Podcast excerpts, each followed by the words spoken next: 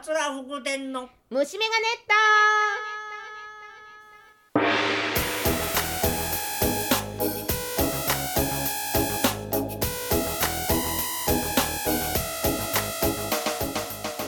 皆さんこんにちは。虫眼鏡と始まりました。ナマステどうですか皆さん。お元気ですか？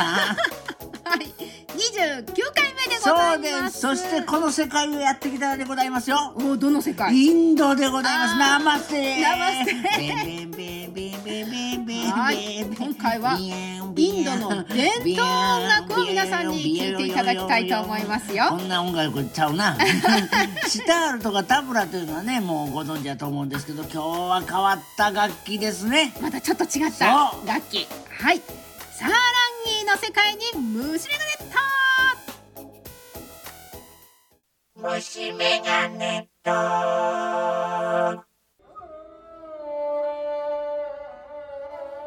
はいあの今聴いていただいておりますのがサーランギーの演奏と。もうねバイオリンかチェロかいう感じでしょ。ああねね弾くんですよね。そうそうそう殺弦楽器弓で弾くねんな。ですごいたくさんの弦が。ーようけあるのにね。弾いてるのは3本。どういうこっちゃというやつですかあのようけあるのは共鳴弦言いましてね、えー音を響かすまあうん。弦なんやね、はスタールでもそうでしょ？あうで今回この演奏ねされておりまして、またお話も伺いましたのはサーランギー奏者の、えー中川裕二さん、最高にええ先生ですよ。えーまずはね、はい。そのサーランギーどんな楽器かねそのお話から聞いていただきましょう。はいナマステ。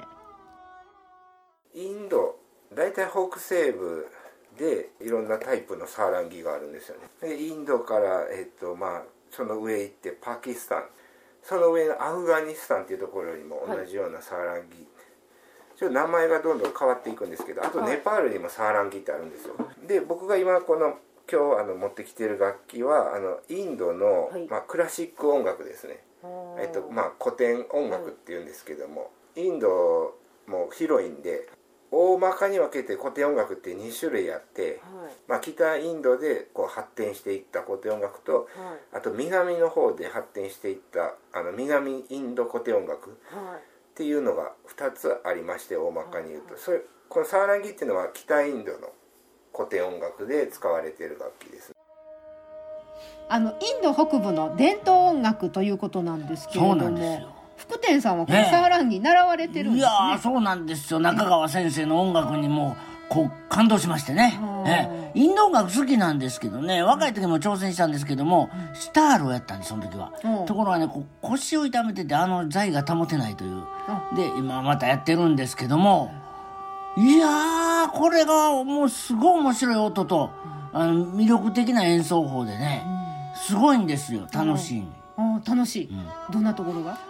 なんかね音をこう自由に作っていくのっていうのがあるんですね、うん。それとうねるんですね。ううないうまい人がもう弾きはると、世界が、僕は体がうねってしまうんです。まあインドのその楽器といえば、そのシタールね有名ですけれども、じゃあこのサーランギー、うん。ね、どういう特徴があるのか、はい。ちょっと皆さんに聞いていただきたいと思います。弓で弾く楽器なのと、あとはこのギターとかって言ったらフレットとかあるんです。これはフレットがないんであの自由にこうスライド。音の境目がない表現もできる。これなんでかっていうとあのインドの古典音楽って声の、まあ、声楽から全部来ててもともとはそのボーカルのその声楽家の横であの伴奏楽器としてあの使われてた楽器なんで、まあインドのえたくさんある楽器の中でも声に近い表現ができる楽器ですねあとは変わってるのがこの指の左手、まあ、運指する時にギターとかだとこう上から押さえるんですけど、これはね横からこうやって当てるって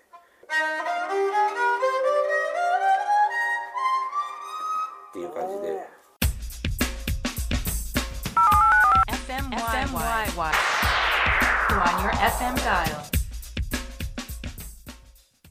はい、ではここで改めまして中川さんの演奏を聴いていただきたいと思います。どうぞ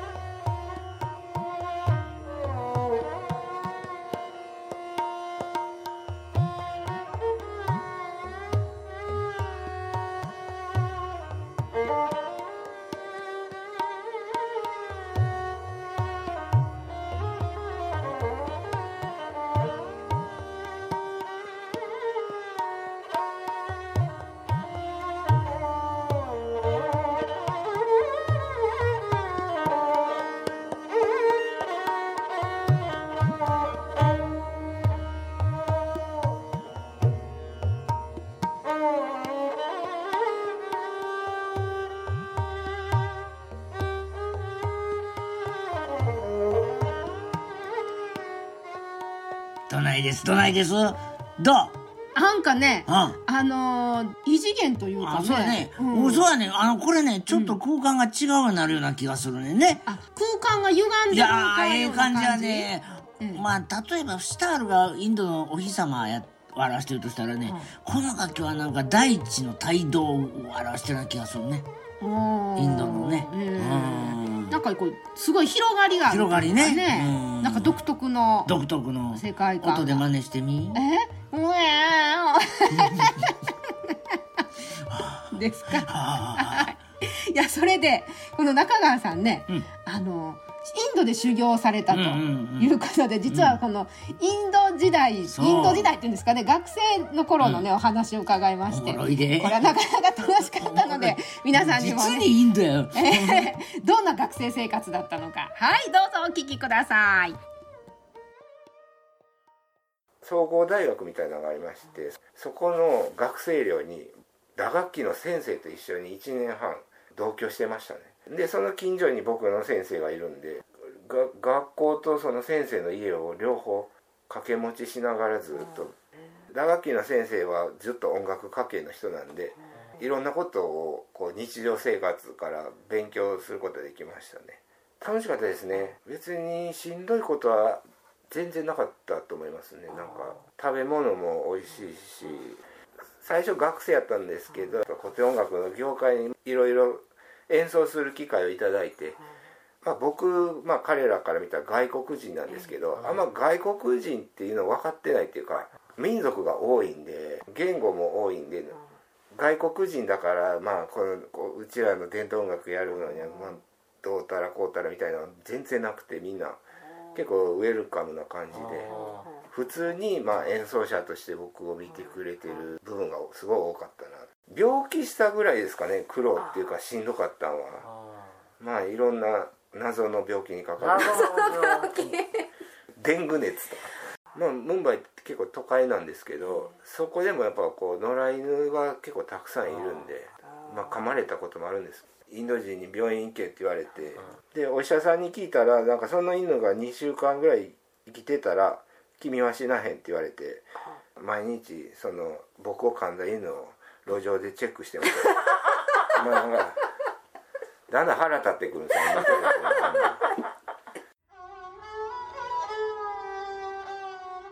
はいなんか中川さんのうん。魅力というかね、うん。こう人間性というか。ちょっとなんか日本の方ではないような時間を生きてらっしゃるでしょ？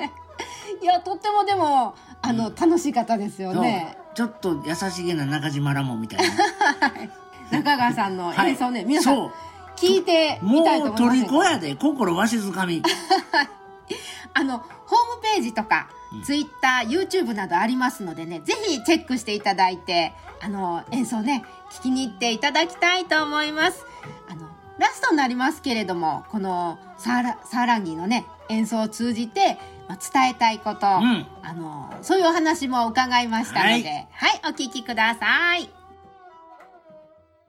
インドでもそうなんですけど、まあ、伝統音楽はもともと多分そういうこうエンターテインメントとして存在してなかった部分が結構あって自分との対話みたいなを、まあ、表現とかそそれを自分をもっとこう超えた世界に行き着くためのまあ表現方法やったりするんでそれが今こう演奏活動の中でそういう表現ができているそういう表現をさせてもらえるっていうことにすごいありがたいなとも思ってるしそういうのがを聞いてもらってなんか何かを感じてもらったらいいなと思いますね。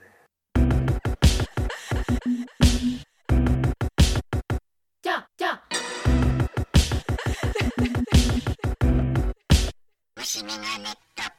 虫眼が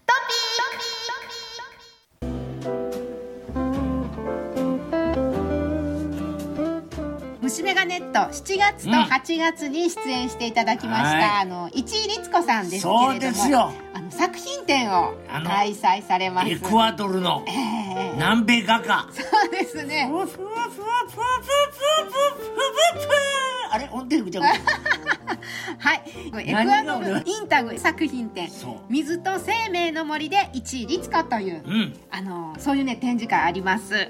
あの京都お河原町五条下る東側にあります人町交流館京都。交流館。はいこちらの一体作品展示コーナーです。